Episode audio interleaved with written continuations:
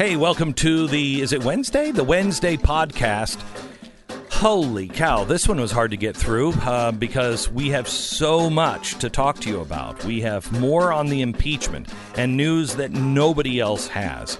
Um, uh, that is really critically important that you understand and pass on to your friends. Uh, we also have some financial news that nobody seems to want to be talking about. Some of the things that Donald Trump did yesterday, including open skies, uh, a law that he has repealed, and I'm happy about it, but it it opens the door to a lot of questions on why. What are we preparing for? And there's some rumors going around about uh, the uh, the funds, the sovereign funds that the Chinese uh, own, and we'll talk about that. Also, the NBA uh, what is really happening with the whistleblowers in Ukraine, the 76ers kicking the guys out who are saying free Hong Kong. Also, Turkey has just invaded Syria. What does that mean? Boy, this is a this is a jam-packed podcast. Don't miss a second of it. Here it is.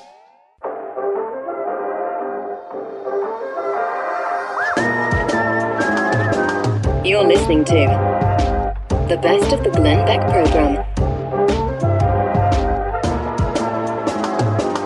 All right. I want to talk to you a little bit about uh, what is happening in China. Stu, can you give me an update on what you have with the NFL and everything else? NBA. China's changing, uh, and NBA, yeah. Yeah, I mean, there seems to be a really increase in the aggressiveness Mm-hmm. of China over even just the past few weeks. The the ridiculous NBA saga with uh, Daryl Daryl Morey, um, who is an NBA general manager for the Houston Rockets, and uh, like just to put a an emphasis on this because he tweeted out I support Hong Kong, you know, support democracy was was just obliterated by not only the league, his owner, other owners. How dare you in, insult the People's Republic of China? Uh, and the and the wonderful Communist Party was essentially the response.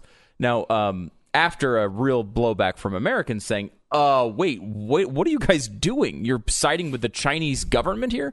Uh, there was a little bit of a step back yesterday. Uh, Adam Silver, who is the commissioner, released a statement that I thought was really weak, frankly, that said, well, we're not going to crack down on people's uh, personal views if they're employees of the league, which was exactly what they had done for the past few days. Uh, he did make a, a statement and said uh, a little bit more clearly yesterday that it, we're not we understand that he had a, a viewpoint and we're not going to uh, we're not going to get involved in whether he's right or wrong. Um, so there was a little bit of an improvement in the NBA's position yesterday. This did not help uh, the opinion of China however who then not only has been taking down posters around the cities for the games that are being scheduled that were scheduled there they're not airing them they have a streaming service there that is not airing the games uh, there's a big big pushback there and this is coming to a major head um, and you get the sense that South Park was right. You know, China basically is controlling multiple, uh, you know, large portions of our economy because they can hold us at gunpoint. And if you think this is bad, if you look at the way the NBA has reacted, it's going to point you to the to what you know Glenn has been talking about uh, for a million years on how they could do this with our entire economy. So I want to take you there. Um, first of all, let's just remember that something's wrong with our banking system. I just sent something to Bowie, one of our producers, uh, in the um, in the in the uh, control room. If you could uh, open that up and put that chart up, this is something that Stu uh, found very interesting yesterday, and and you found this chart, I think, in the Wall Street Journal, maybe It was a Wall Street Journal chart, yeah. yeah. And um, you said you've been talking about this bank, this quiet bank bailout for a while. I just saw a graphic on it, and it totally changes everything. Yeah, uh, can you explain exactly? Because Yeah, so this is the very repo. complicated. yeah, very complicated. This is the repo um, uh, market, and what happens is every bank has to have a certain amount of money, uh, you know, in their coffers when they close every night for the overnight. And uh, sometimes they're short. You know, they might be short five billion, or I mean, five million, or or you know, whatever it is. And so they borrow money from the other bank and they'll say, "Hey, we're short something. Can we just can we just sell you these treasuries uh, and or you give us a loan based on these treasuries and we'll pay you 1% for the 20 you know for the 24 hours or the actually it's usually about 8 hours." And they're like, "Fine." And so it happens all the time the Fed doesn't usually get involved. Now, it used to pri- uh, prior to 2008, but it wasn't a very big deal. You would just go to the Fed, and the Fed would take your asset and they would give you a loan and blah, blah, blah, blah, blah. The standard. However, not what's been happening. What's been happening um, since the oil fields went on fire, you will see now, if you happen to be watching the blaze, let's describe this for our radio listeners. Um, you will see that the beginning of this chart uh, starts in 2005 and it is marked in billions of dollars. So you will see that the Fed was bailing these banks out or borrowing, lending money to these banks every night, uh, you know, between 25 and 48 uh, is this in billions yeah mm-hmm. billion dollars mm-hmm. okay every night and it just rotates you give it back the next day you will see that in 2008 when bear stearns went belly up you will see that it went up to 125 billion dollars uh, every night and we all know what happened. Yeah, I mean that's a crisis situation. Correct. Right. Correct. Then they were bailed out, and it went to almost zero every night for a long, long time. What? Almost ten, 10 years. years. Ten years. Ten years of zero dollars. Zero. And then on September 18th, for the first time, so it's a it's a kind of like a heartbeat graph mm-hmm. with one big spike up to 125 you know, for the Bear Stearns thing. And then it goes almost flatline all the way to zero for 10 years. Which is the best case scenario right. for this particular measure. Then on September 18, all of a sudden it spikes up to 75 billion. Then by September 25th, it's at 105 billion. And then by October 2nd, it's 181 billion. More than it was during the 2008 collapse. Uh, a lot more. Mm-hmm. It was about 130 was the very top for one day. Uh, and then it kind of spiked back down. This is 181 billion and it's still going on. So we don't know what's going on with our banks. We have no idea. Now let me give you how this ties into China. We are already in a precarious situation. I told you at the beginning that trade wars always uh, follow a certain pattern. And when the world is on edge, that pattern always ends in war. For instance, what was the Boston Tea Party? Yeah, basically trade, trade war. war. Yeah, trade war. Mm-hmm. Okay, uh, trade wars between countries when they are when countries are in conflict. That's usually the last step. And here's what happens: the first step is there's some sort of uh, political crisis, and that leads to some sort of a banking crisis. Now we had that. We had our we have our political crisis going on and we also had our banking collapse in 2008 the next step always is the governments step in to bail their banks out and they start to devalue their money. They start to just print money. Well we've done that. Then because other countries begin to devalue theirs look overseas look at what everybody is doing the trade imbalances start to go crazy. And that's when trade wars start. That's the last step before war is a trade war. And there's a few reasons for it. Trade wars usually get nasty and nationalistic. And so you start saying, well, we're not in this with them and they're not in this with us and uh, you start throwing barbs back and forth and it spirals out of control. And world war one world war two both started by trade wars. Now here's the next step. Here's the latest in our trade war. Now this has been leaked um, and uh, these people who leaked this should be um, should be found. I mean i really believe the white house is a sieve and we are leaking things for political reasons that are very bad. So here's what uh, we do know. I want you to recall that in in prior programs we noted that the Chinese printed 51 trillion U.S. dollars in their money. Um, and used a portion of that to invest in Western and U.S. stocks and bonds. These were off balance sheet holdings per their own financial st- stability report in 2018. So they reported this, but they was off their balance sheet. They printed 51 trillion dollars. So you know if we gather up all the cash in the entire world, every you know every yak and every clam and every dollar and every pan, uh, uh, pound, we take all of it that is $50 trillion. So they printed more than what the entire world has out in circulation. Half of that went 15 between 15 and 24 trillion is the estimate from the Bank of International Settlements that the Chinese now bought in US stocks, bonds and real estate. This according to their 2018 report.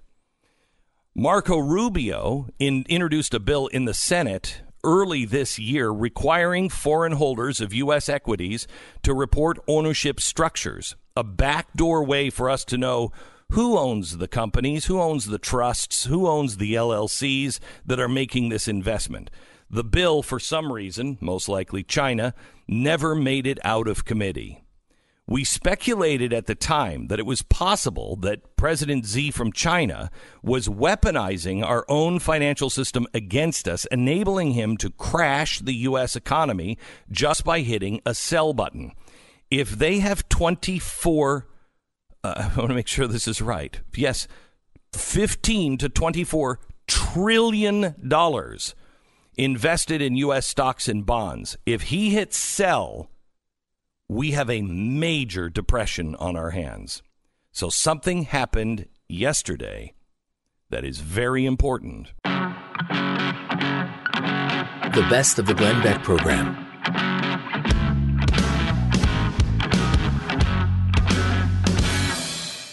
Hey, it's Glenn, and you're listening to the Glenn Beck program. If you like what you're hearing on this show, make sure you check out Pat Gray Unleashed. It's available wherever you download your favorite podcasts.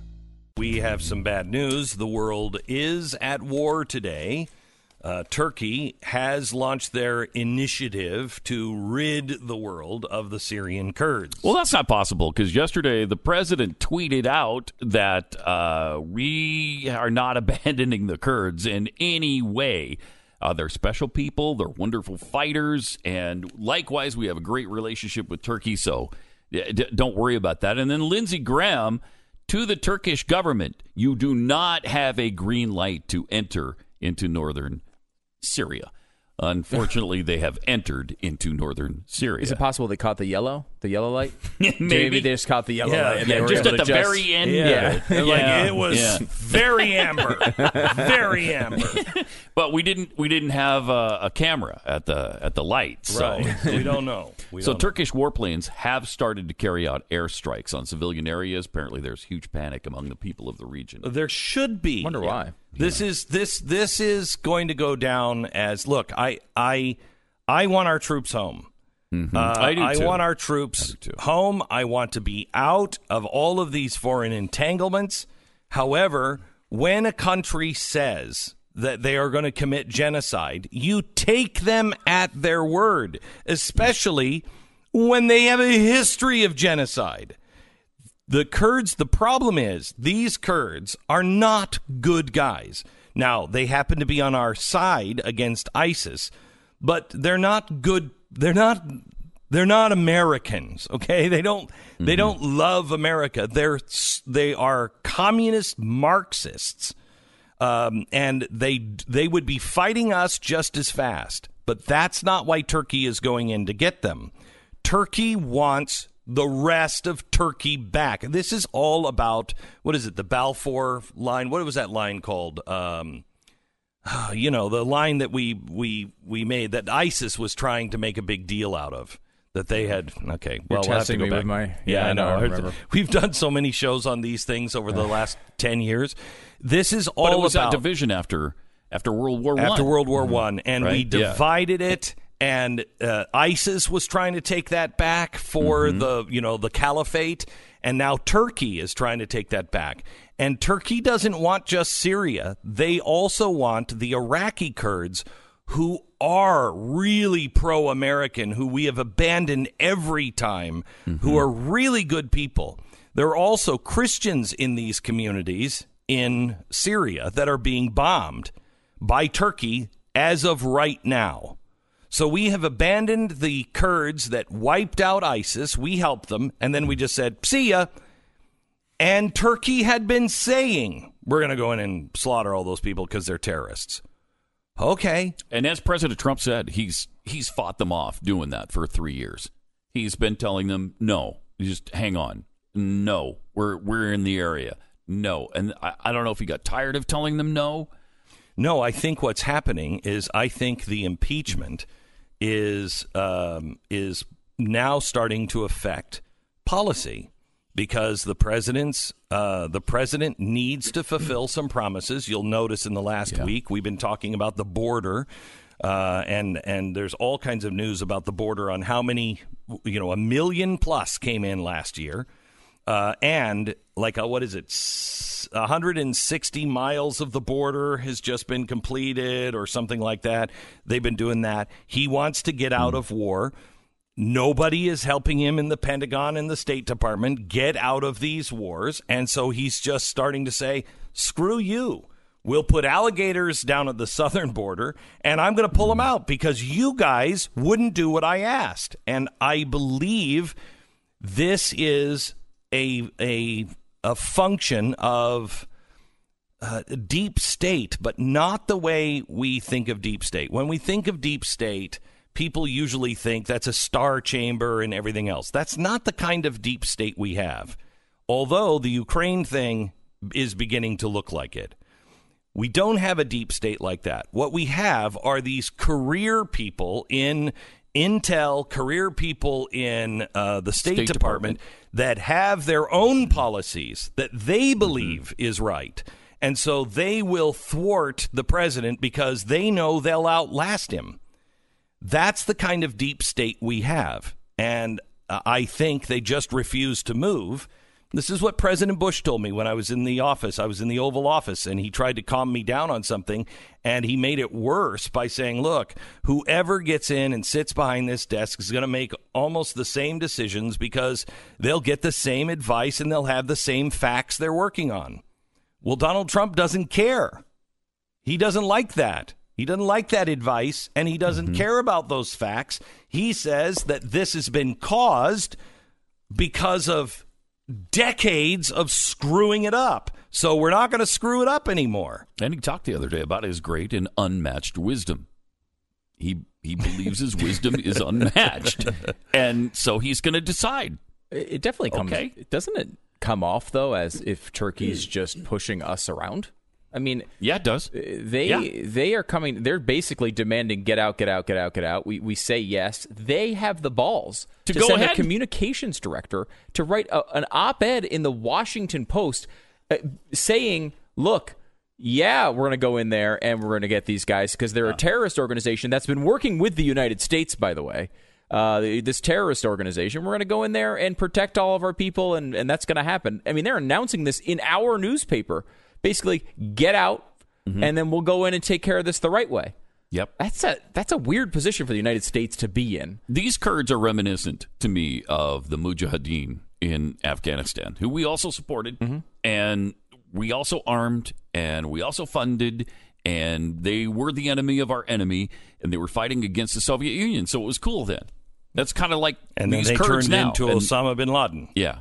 And but that I- doesn't mean you just allow Turkey to come in and do whatever they Well, please. so here's the problem. Here's the problem.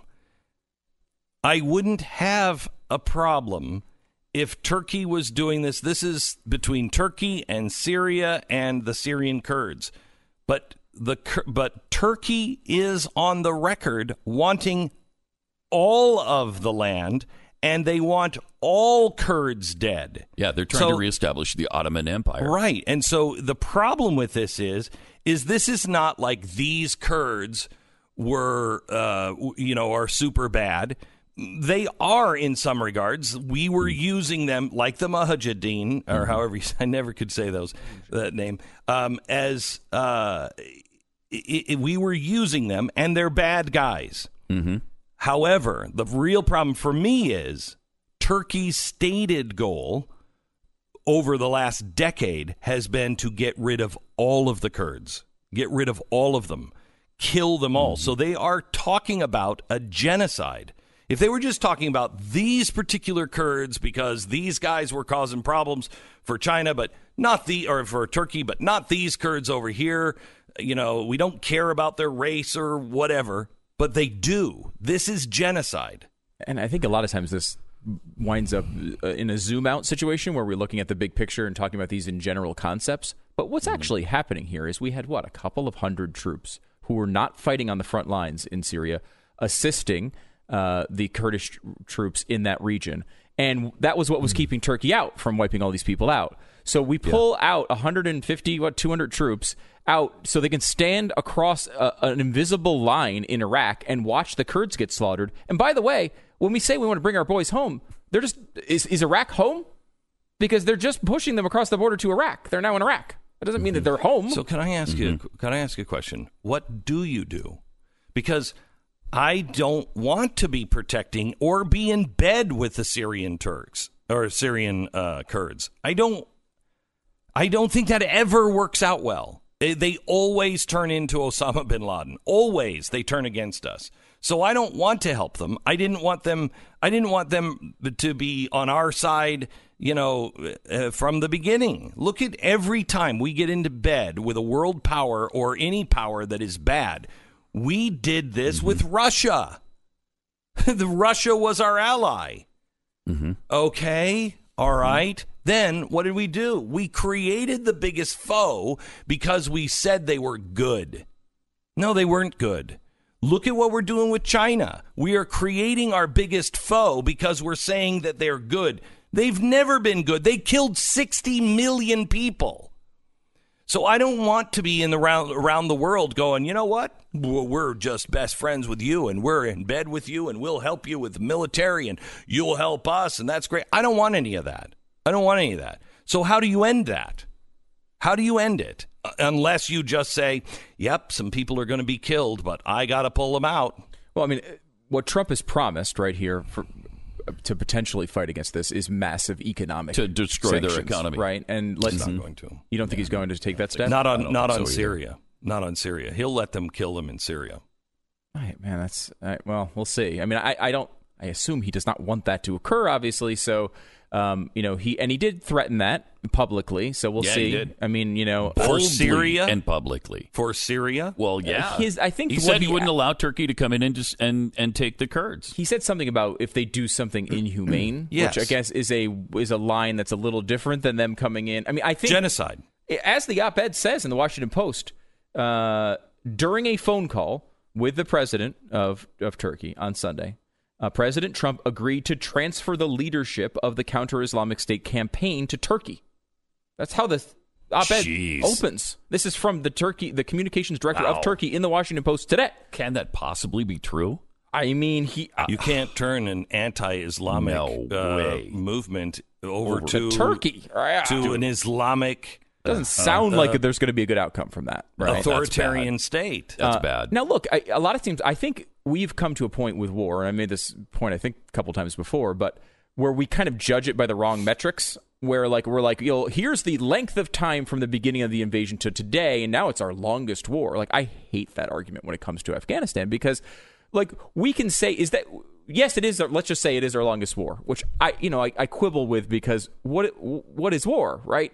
When you think of war, you think of World War II. You think of, Continual uh, battles. Yeah, exactly. Every day. Like, yes, we are Active still fighting. involved in this situation, but would you rather have a, a one week war where 500,000 people are killed on your side, or would you rather have a very long war with very few people killed, which is the new style of war?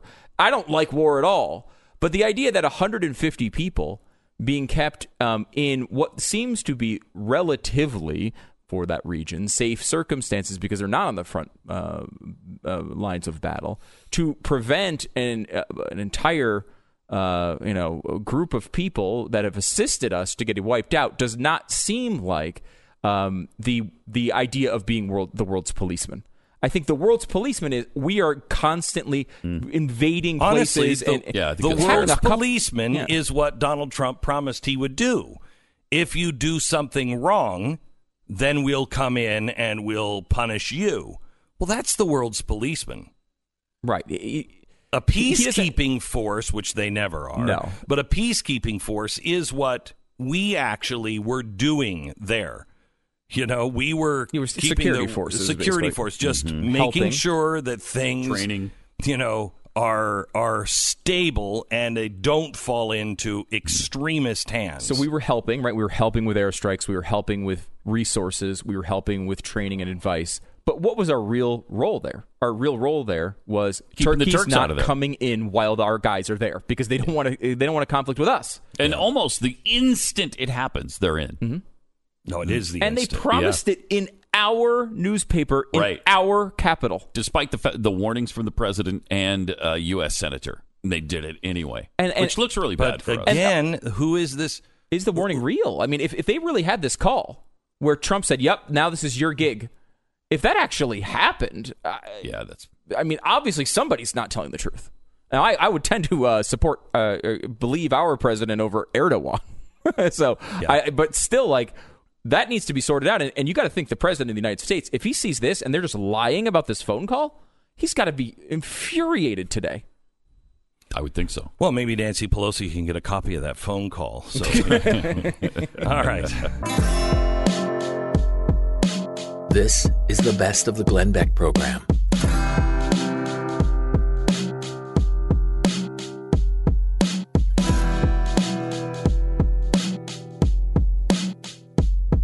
Hey, it's Glenn, and if you like what you hear on the program, you should check out Pat Gray Unleashed. His podcast is available wherever you download your favorite podcast. Hi, it's Glenn. If you're a subscriber to the podcast, can you do us a favor and rate us on iTunes? If you're not a subscriber, become one today and listen on your own time. You can subscribe on iTunes. Thanks. There is there's a lot happening today. Uh, things are accelerating. Uh, we have Turkey uh, starting to drop bombs in Syria, uh, which they first said they weren't going to do, uh, or Trump first said that he wasn't going to allow them to do, and then it was if they don't if they do anything inhumane. So we are we're displacing thousands of Christians today in Syria, and they may die if we can't get them out. Um, because I do believe that Syria is on a genocidal uh, tirade. Um, even if it doesn't happen right now, they're going to be in charge of of what's going on, and they are looking to reestablish the Ottoman Empire, and that is a stated goal. And I know Ottoman Empire, that's crazy. That's as crazy as the Caliphate. Listen. Don't listen to the so-called frickin' experts because they're wrong every step of the way. Take people at their word. Russia has also started using a new unit, what's been around for 10 years, to destabilize Europe. And our officials in Washington are wondering what's happening. Listen. Because we told you what was happening. We told you clearly this was coming. All you have to do is listen to the people who Putin listens to.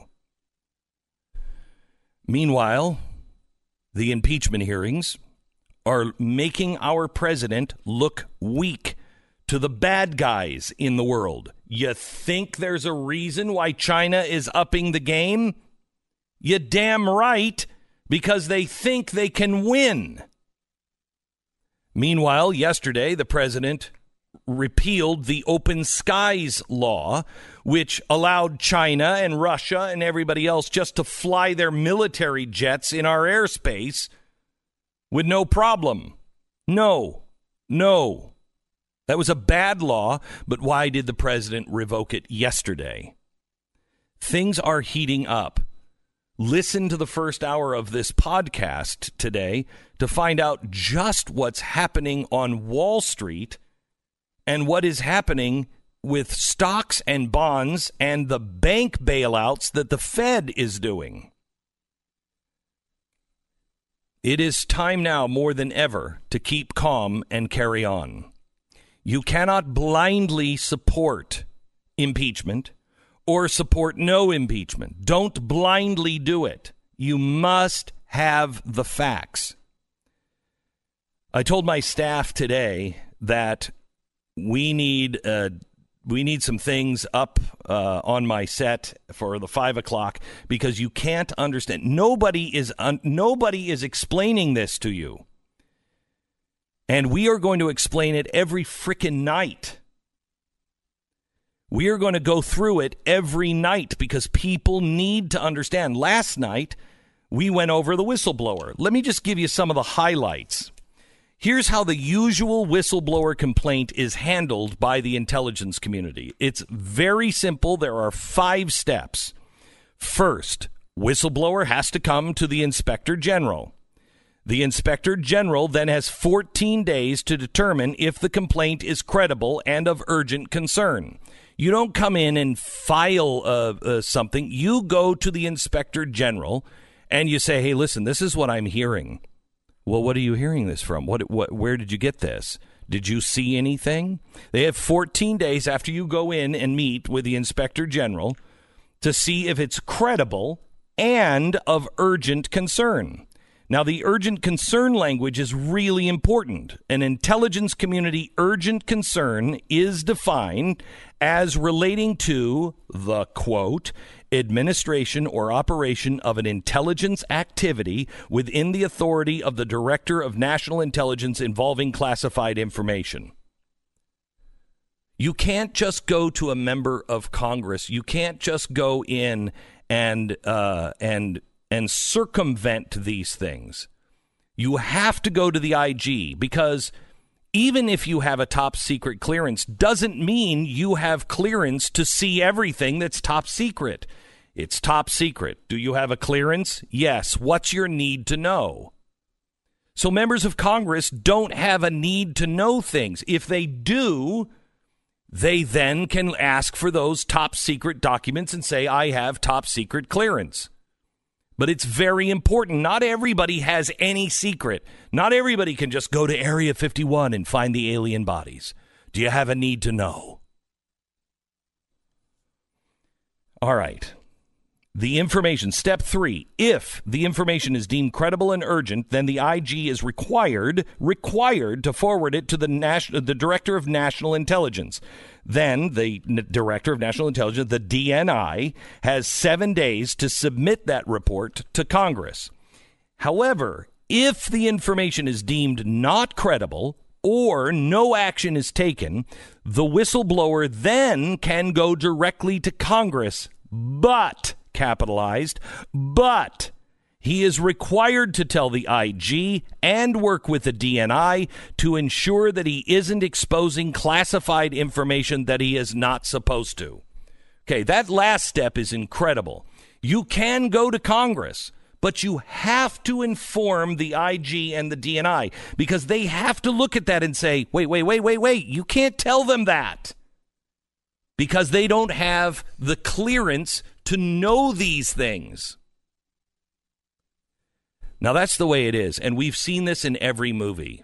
Jack Bauer or any Tom Clancy character, Jack Ryan, is always in trouble because he's like, I'm just going to tell them. You can't tell him. And they always get in trouble for telling them. Here, this guy's going to get a promotion. What are we doing to our intelligence community? We are equipping them, we are arming them. All right, so that's what normally happens, but that's not what happened this time. Here is what happened. The phone call between President Trump and Ukrainian president occurred on July 25th. And then there's this weird 18 day gap.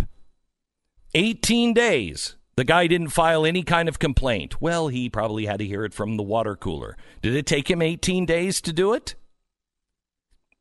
Here's what happened you follow the usual official process. The complaint should have gone directly to the IG. But the New York Times broke the story that the whistleblower went straight to the House Intelligence Committee. This whistleblower skipped steps one through four. He only used half of uh, of number five.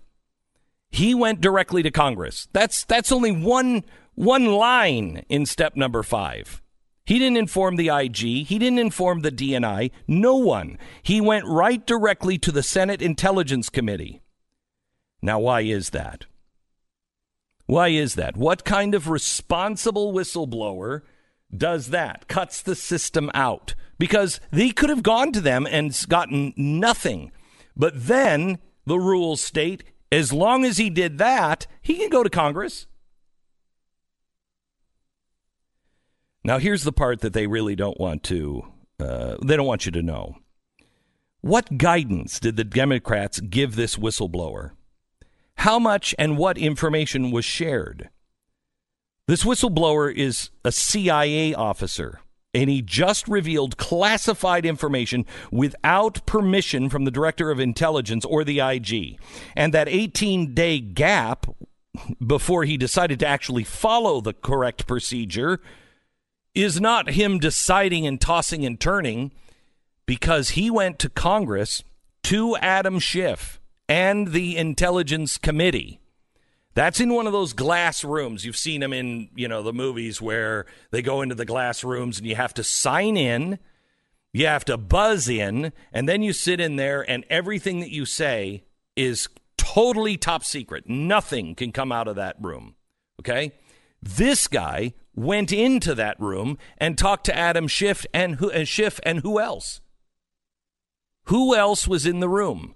Who else heard it? Was it the full committee that heard it? Or was it just a few? Did the DNC attorneys, did the attorneys for Adam Schiff that are in that room, did those attorneys help craft this whistleblower's story? What is what does Schiff know? When did he know it? Who else knew it? What was said? Who were the attorneys in the room? Did they help? Because here's what we know Schiff said. Okay, you've got to go get a lawyer. You got to go get a lawyer? That's not in any of the procedures. You got to go get the IG. You got to go to the DNI. No, no, you got to get a lawyer and you got to prepare this case. For what? Schiff knew about it. I believe Schiff and possibly the attorneys in that room broke all kinds of laws, helped him craft this, then sent him to an attorney firm. And you're not going to guess who this attorney firm is. This attorney firm, the, the odds of this happening are just, I mean, so coincidental. The main lawyer representing the whistleblower is Mark Zaid. Shortly after the president was uh, inaugurated, Zaid co founded an organization called the Whistleblower Aid. Its main page now says report government and corporate law breaking without breaking the law. But that's not what it said when it was first established right after the president was uh, inaugurated. No, no, no. Fortunately, whatever is online is forever. What it used to say was today our republic is under threat. Whistleblower aid is committed to protecting the rule of law in the United States and around the world. Okay, there's nothing wrong with that. But it almost seems like a setup, a partisan attack on Donald Trump. They didn't do it during the Obama administration. They did it right after Donald Trump was elected. And then, and then what they did is they went out and tried to goad people into uh, spilling the beans on Trump. They were on every street corner and every, you know, every uh, subway stop going to the Capitol. They stood on street corners in D.C. handing out pamphlets and whistles so you could whistle blow. They hung signs up in the D.C. metro that said, uh, you know, you've got to blow the whistle on this. This is the guy? He just happens to find this guy's firm. Or is this a partisan setup from the very beginning? It's at least worth knowing before people start to say, yeah, I'm with this impeachment. It's at least worth the president being able to present some of these things, but nobody's doing it. We are five o'clock tonight. I tell you who the main player is. We expose the documents. We expose has uh, tonight. Tonight we're going to introduce you to uh, the uh, real Underwoods. Francis Underwood and his wife Claire were, I always thought, were the Clintons. No. Mm-mm. They were actually based on another real life couple, good friends of the Clintons, who are even more brutal than the Clintons. How were they involved? The Underwoods were involved in Ukraine? You damn right. Wait until you see the story of the Chalupa. Tonight, 5 o'clock. Join us, blazetv.com slash Glenn. blazetv.com slash Glenn. Promo code is Glenn. Join us now. We'll see you at 5 o'clock.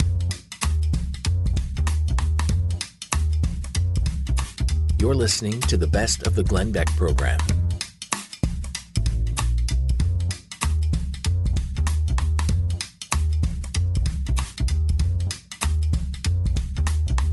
Marion Smith is a civil society leader, expert in uh, international affairs. He has been the executive director of Victims of Communism Memorial Foundation since March of 2014. I, I love this organization.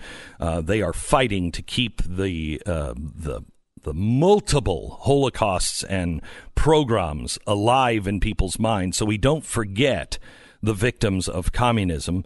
Uh, and there are over a hundred million of them now, just from the last uh, century. Marion uh, is from uh, South Carolina, and what I love is he is also the National Civic Art Society chairperson, which I don't know somebody with your credentials how you got them to give you that role, but God bless you. Uh, Marion Smith, welcome. Uh, thank you, Glenn. Great to be with you. So, can you just these corporations, is it an overstatement to say uh, that these corporations that are in bed for the cash of China, that they are uh, going to someday possibly be remembered as the kind of company that the Nazi collaborators were?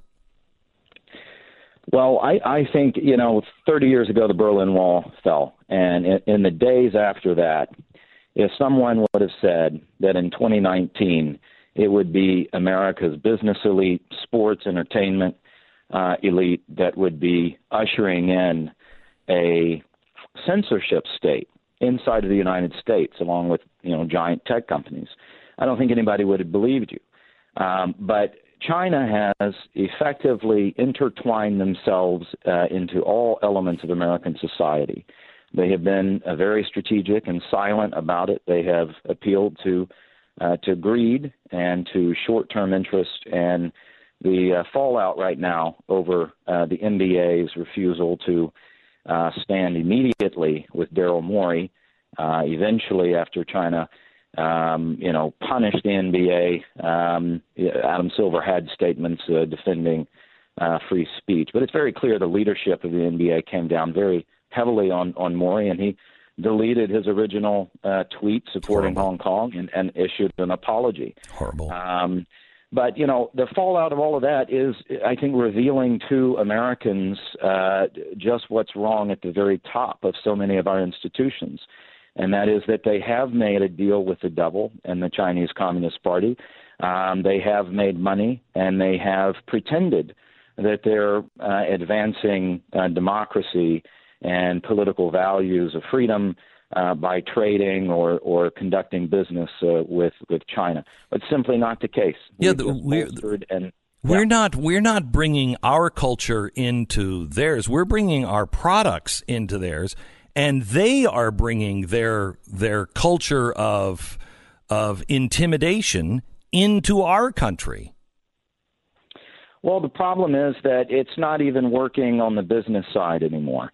Um, you know, internationally, China with their Belt Road Initiative is is is essentially standing up a alternative to the you know rules based uh, international trading system that the United States has defended, which respects free enterprise, and they're uh, you know engaging in neo mercantilist exploitative.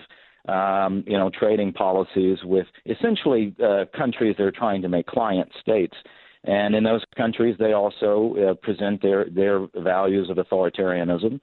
Um, but then businesses, Western businesses operating in China, have increasingly been pushed out now that their technology has sure. been stolen, their business practices have been copied, uh, they're being pushed out as well. And then, of course, the entire national security uh, element to this and, and, and the infiltration of um, companies and, and firms that are important uh, for, for U.S. national security. Um, you know, all of this has been made possible by the silence uh, in American society about the nature uh, of the People's Republic of China, silence on the human rights abuses that they've been conducting, and it's been a bipartisan problem. So, give, um, can you give me a give me a rundown? Um, because your organization is about the victims of communism, and so you document these things and keep these stories alive. Tell the American people the kinds of things that they're doing. For instance, the guy who was wearing a Houston's a Houston Rockets T-shirt tried to light the Chinese flag on fire. He was picked up by the Chinese police and disappeared.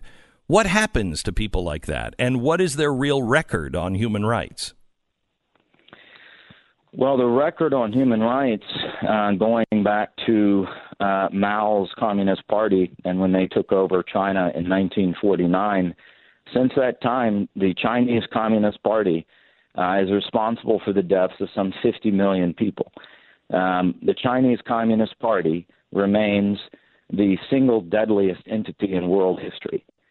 And, uh, you know, that was through purges, that was through land reform, that was through uh, the Cultural Revolution. But they will say, Great Leap Forward. They will say those are things of the past. We're not those communists anymore.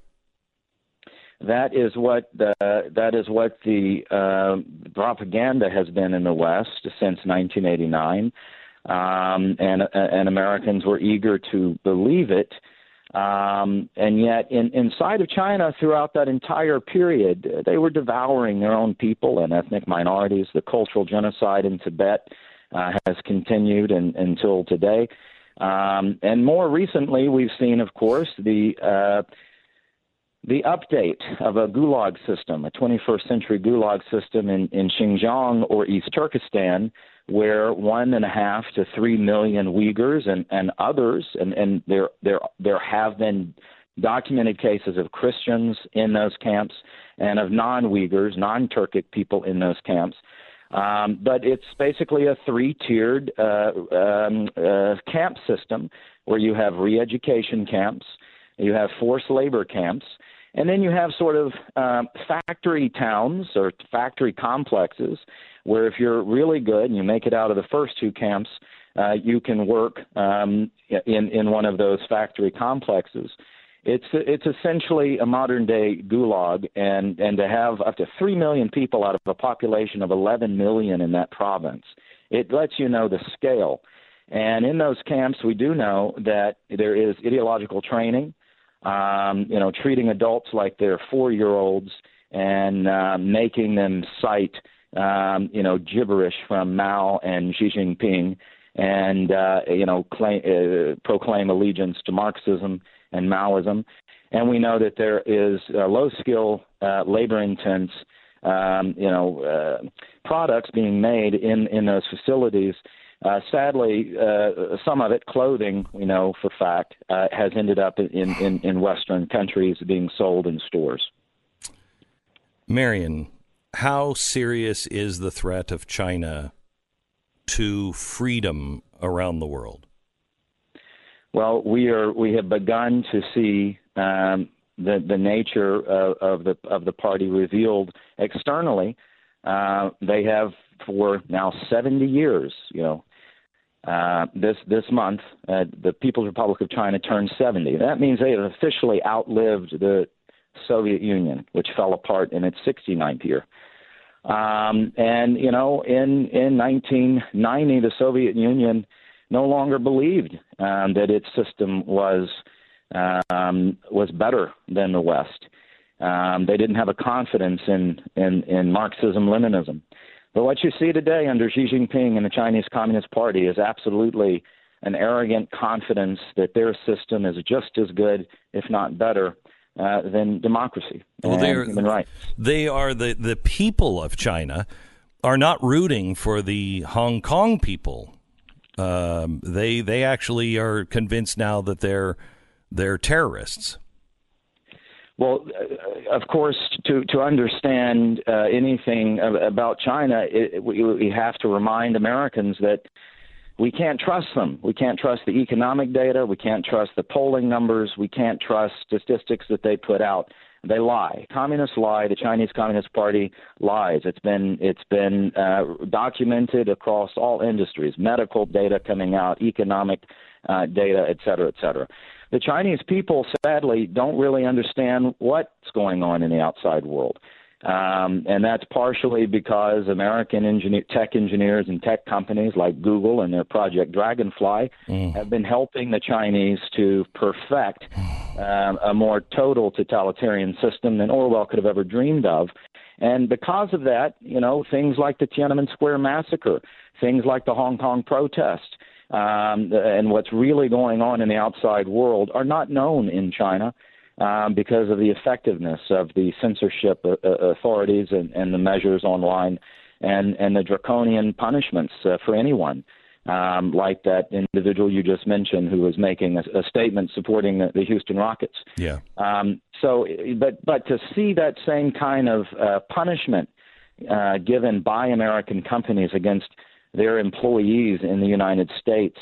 Um, you know, we had last year Marriott fired an employee for tweeting something critical of of China in the United States, um, and and you see it. Uh, Blizzard, an, an esports uh, company, has just fired a number of people uh, over statements made by one of their gamers uh, in support of Hong Kong. But why is Hong Kong so important? Because it proves uh, to the world that Chinese people can be uh, prosperous, free, happy without the Chinese Communist Party. And that's mm-hmm. an existential threat to the propaganda of Beijing, which has done its best to make sure that everybody understands that China is the party, the party is China, and to criticize the, the party is to somehow criticize the Chinese people or to be racist against Chinese people. That's just not true. Marion Smith, uh, Executive Director of Victims of uh, Communism. The Blaze Radio Network on demand.